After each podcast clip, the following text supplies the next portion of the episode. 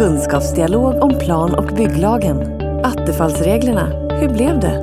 Föredragshållare är Josefin Hane, bygglovsexpert på Boverket. Ja, jag ska ju då prata lite om de eh, så kallade attefallsåtgärderna. Det är nu ungefär tre och ett halvt år sedan som undantaget från krav på bygglov för vissa åtgärder till en och två bostadshus infördes i PBL. För mig känns det nog både som längre och kortare tid. Längre för att man har hanterat väldigt mycket olika frågor just när det kommer till de här bygglovsbefriade åtgärderna. Och kortare för att det nog nästan känns som att det finns minst lika mycket frågeställningar kvar som man fortfarande inte riktigt har svar på. Men det dröjde i alla fall inte länge innan åtminstone Attefallshuset var nästan lika känt som Friggeboden. Kanske inte riktigt, men i närheten i alla fall. Men de här undantagna åtgärderna skiljer ju sig lite från eh, Friggeboden. Eh, främst i och med att det kräver en anmälan och ett startbesked innan man får börja bygga. När undantaget infördes i PBL så jobbade jag själv som eh, kommunal handläggare. Och eh, det dröjde väl inte jättelänge innan eh, vi tänkte att vänta här nu. Det här innebär ju mer, mer eller mindre bara att det får strida mot detaljplanen. Och vi ska pröva alla andra frågor som finns i PBL. Samma frågor som vi ska pröva i ett bygglov. Och det innebär ju att vi behöver ha in alla handlingar som vi behöver ha in i ett bygglov. Och där kan man väl minst sagt säga att det blir väldigt mycket suck och stön från alla villaägare som ville bygga sin tillbyggnad eller sin takkupa eller uppföra sin komplementbyggnad. Och jag vet inte om alla håller med mig men min erfarenhet säger i alla fall att just det har lagt sig lite i alla fall. Självklart finns det fortfarande de som blir både förvånade och eh, frustrerade över att eh, man behöver ha in många handlingar och att man fortfarande ska göra en prövning. Man skulle ju bara göra en anmälan till kommunen. Eh, men, men kommunen ska ju pröva deras utformningskrav såsom anpassning till stadsbilden, god färgform och materialverkan och om åtgärden innebär en, an, en olägenhet för omgivningen. Då behöver man ju ha underlag för att kunna pröva just de här sakerna. Självklart ska man ju även pröva de tekniska bitarna. Eh, man kan säga att anmälningsplikten ändå ändrade sig lite när man införde anmälningsplikt för de här åtgärderna som tidigare hade varit bygglovspliktiga. Tidigare hade inte anmälningsplikten varit kopplad så mycket till platsen.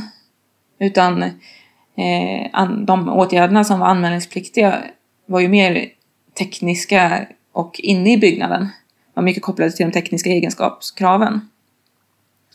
Men eh, när man införde anmälningsplikten för attefallsåtgärderna som tidigare krävde bygglov så vart ju platsens betydelse mycket viktigare. Och det känns nästan som eh, prövningen av ett startbesked har utökats lite. En fråga är ju om prövning är rätt ord. I lagen står det att, eh, att byggnadsnämnden ska anta att alla krav i PBL är uppfyllda för åtgärden. Och att de genom ett startbesked då får man börja bygga. Men frågan är ju lite vad ett startbesked innebär. Har det samma rättsverkan som ett bygglov? Har det, ger det samma rätt att bygga just den här åtgärden eller kan någon klaga på det i efterhand? Mark och miljööverdomstolen har eh, prövat den här frågan i några rättsfall. Dels har de prövat eh, vem som har rätt att överklaga ett startbesked. I PBL så står det att endast den som söker eller den som anmäler får överklaga ett startbesked. Men i en dom så har eh, MÖD gett eh, en granne rätt att, eh, att överklaga. Och det är med hänsyn till att det var en prövning av, av grannarnas civila rättigheter enligt Europakonventionen. Och det vägde tyngre än, än vad som står i PBL. I samma veva så prövade MÖD en, en likadan dom. Eh, och där fick han inte rätt att överklaga.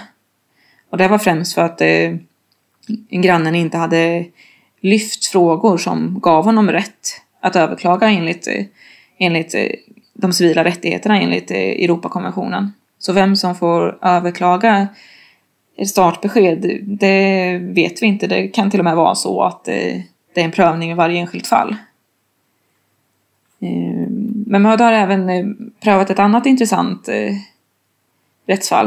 Eh, där det var fråga om tillsyn i efterhand. Eh, och eh, där kom jag fram till att eh, kommunen inte kan ingripa i efterhand mot en åtgärd som de har gett startbesked för.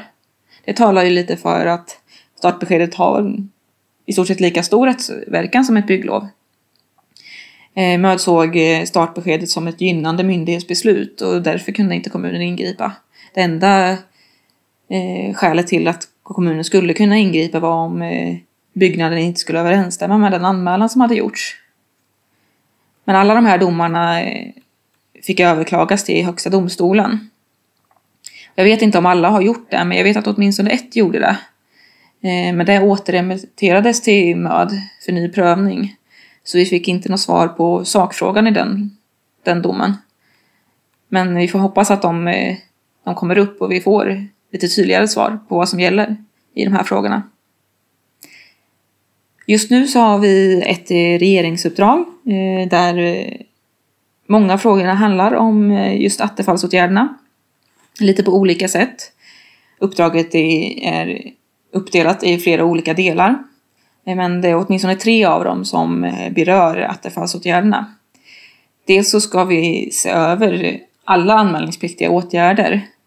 Eh, men vi ska fokusera lite extra på just de, de åtgärderna som har undantagits från krav på bygglov när vi gör det. Och då ska vi titta om de är ändamålsenliga. Och även ha tänket på hur det kan förenklas och så. Sen så ska vi göra en bred analys av hela tillämpningen av vattenfallsåtgärderna. Eh, och där ska vi kanske till stor del fokusera till just den, den här biten med överklag, vem som får överklaga och, och vilken rättsverkan startbesked har. Just det, hela tillsynsbiten. Men vi ska även göra en, en hel analys av all tillämpning med just de här åtgärderna. Eh, sen så ska vi även utreda förutsättningarna för att öka komplementbostadshuset eller komplementbyggnaden till 30 kvadratmeter. Och då ska vi titta på om man eventuellt skulle kunna slå ihop eh, Attefallshuset med Friggeboden. Om man fick bygga 40 kvadratmeter på sin tomt. Men att en byggnad max fick vara 30 kvadratmeter. Regeringen vill ju framförallt eh, underlätta eh, tillämpningen och göra systemet mer överskådligt. Men man vill även eh, främja bostadsbyggandet och tror att eh, om eh, komplementbostadshuset skulle få vara 30 kvadratmeter att det skulle medföra att, eh, att man bygger fler komplementbostadshus med, med stöd av undantaget. Vi är just nu i startgroparna med det här uppdraget och är eh, just nu i fasen där vi samlar in all information som vi bara kan hitta Eh, för att få ett så bra underlag för det fortsätta arbetet som möjligt. Dels så eh, gör vi själva rättsfallssammanställningar och letar alla rättsfall som vi bara kan hitta för, som har prövat eh, frågor kring attefallsåtgärderna. Men det viktigaste för oss är, är nog ändå att eh, höra hur ni upplever tillämpningen med eh, de, här, de här undantagen från eh, bygglovsplikten och att det istället nu är anmälningsplikt. Så vi vill jättegärna att eh, ni diskuterar eh, hur tillämpningen fungerar idag, eh, vad som fungerar bra och vad som skulle kunna förtydligas eller förbättras. Så varsågoda att diskuteras alla frågor ni kan komma på både stort och smått.